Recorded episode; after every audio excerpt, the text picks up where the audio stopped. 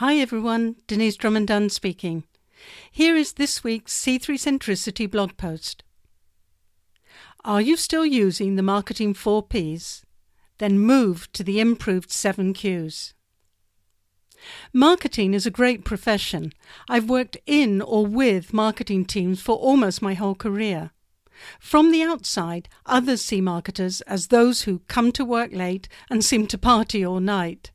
They're always watching TV or jetting off to exotic places to talk about advertising.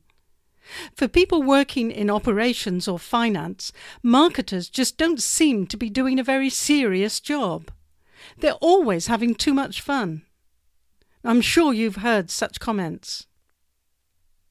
Well, as you yourself know, marketing is fun, but it's also a lot of hard work, often close to 24 7 on many occasions. So, does all that hard work pay off? Not always, in my opinion. And why? Because marketers don't always ask the right questions. If you work in marketing, you already know that the five P's people, place, product, price, and promotion have a problem. The problem with them is that when you find an issue with one of them that needs your attention, you know the what, but you don't know the how to solve it. So I suggest you work with my seven Qs instead. Each question explains not only what to check, but why. And if you can't immediately answer any of them, then perhaps you need to do a little more work and a little less partying. Question 1 Who are your customers? The first P stands for people, and often that is taken to be do you know to whom you are selling? The answer is always yes, and that's accepted as sufficient. Instead, ask yourself who your customers are. Now, I don't just mean their demographics, I mean who they are really. What, where, and how they use or consume your brand, and especially the why of their attitudes and behaviors. If you can't give all these answers about your customers, then you're in serious trouble. If you want to learn more about this, then I suggest you read the other post 12 Things You Need to Know About Your Target Consumer. And in it, you'll get more details on defining your customer persona. Question 2 How are your customers changing? Hopefully, you answered question one without any hesitation. You did, didn't you? And it's great that you know a lot about your customers. But people change. Are you following how your customers are changing? Are you keeping up with them and their new opinion, needs, and desires? Do you know the impact of the latest trends and technologies on your customers' behaviours? Do you know how these changes may alter your market in 5, 10, or even 20 years from now? There are countless examples of brands that have disappeared because they didn't keep up with the changing needs of their customers. Kodak, who didn't understand the impact of digital photography. Borders bookstores, who didn't get into e-books.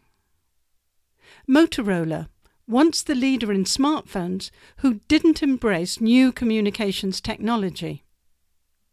Sony, who resisted MP3 and lost the portable music player market that they had led for years. And Blockbuster, who survived the transition from VHS to DVD but failed to adapt to consumers' demand for home delivery. The easiest way to be ready for any future changes is to prepare for them by developing future scenarios. How many possible future customer changes have you already prepared for? Question 3. What does your brand stand for? Now, I don't mean its marketing identity or slogan, I mean how your customers or your competitors' customers would describe it, its image. Is it strong and consistent? Does it align precisely with its identity or the positioning you want today? Do you follow the developments in its image regularly? Do you adapt your advertising and promotions to strengthen its desired image and eliminate negative changes before they impact your brand's image? Is it authenticated by your customers' experiences with the brand? It should be a direct reflection of your brand's internal identity and promise. You should be able to describe your brand in one or at most a couple of sentences using the words and ideas you want it to stand for. Like these McDonald's offers quick, convenient, family oriented, and fun casual dining.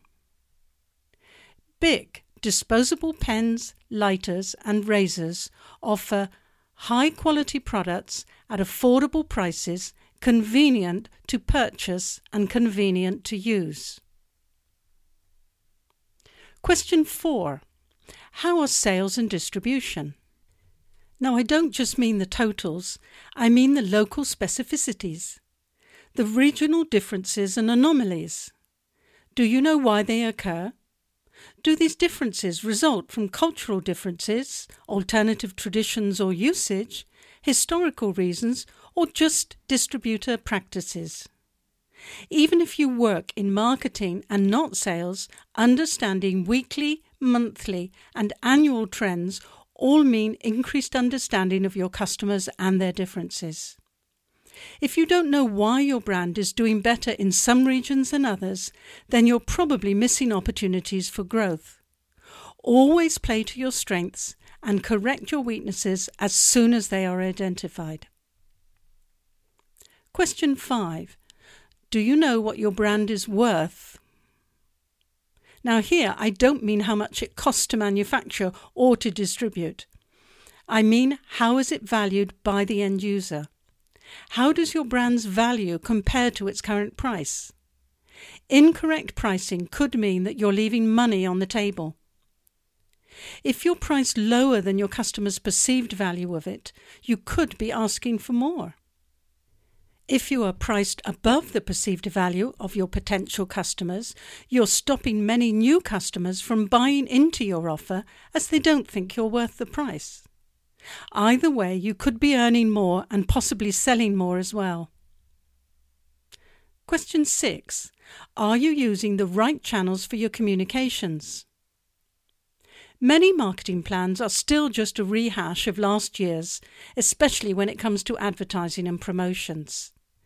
With today's huge array of media opportunities, both on and offline, it is important to choose the most appropriate ones for your customers. If you answered question one completely, then you will know which ones they are currently using most often. And if you are also able to answer question two, you'll know how these are changing or likely to change in the future. Wasting money with outdated media plans and channels no longer used by your customers is still one of the biggest challenges of marketing. Make sure it's not yours. For a fun piece on the topic, check out 10 Signs Your CEO Has an Outdated View of Marketing on HubSpot. It's a fun read. Question 7. Is your messaging consistent and complementary? Answering question three means you know what you want to stand for and the image you want to portray. Image metrics will tell you which of them need to be boosted depending upon the desired changes you want to make. Do you want to attract new customers, support current customers, or develop your image in a certain direction? Appropriate analysis of your image data will give you all the information you need to adapt your messaging and strengthening the positioning you have chosen for it. For more details on image analysis, check out the section in my latest book, Winning Customer Centricity. So, there you have them, the seven questions that I believe will bring you greater results than just using the marketing 5 Ps. What do you think? Next time you review your brand's performance, why not give the seven Qs a try? They will provide you with a clearer picture of your brand's current and future development opportunities, and more importantly, will identify the actions you need to take to progress its growth. Well, that's all for this week. I hope you enjoyed listening for once instead of just reading my blog posts.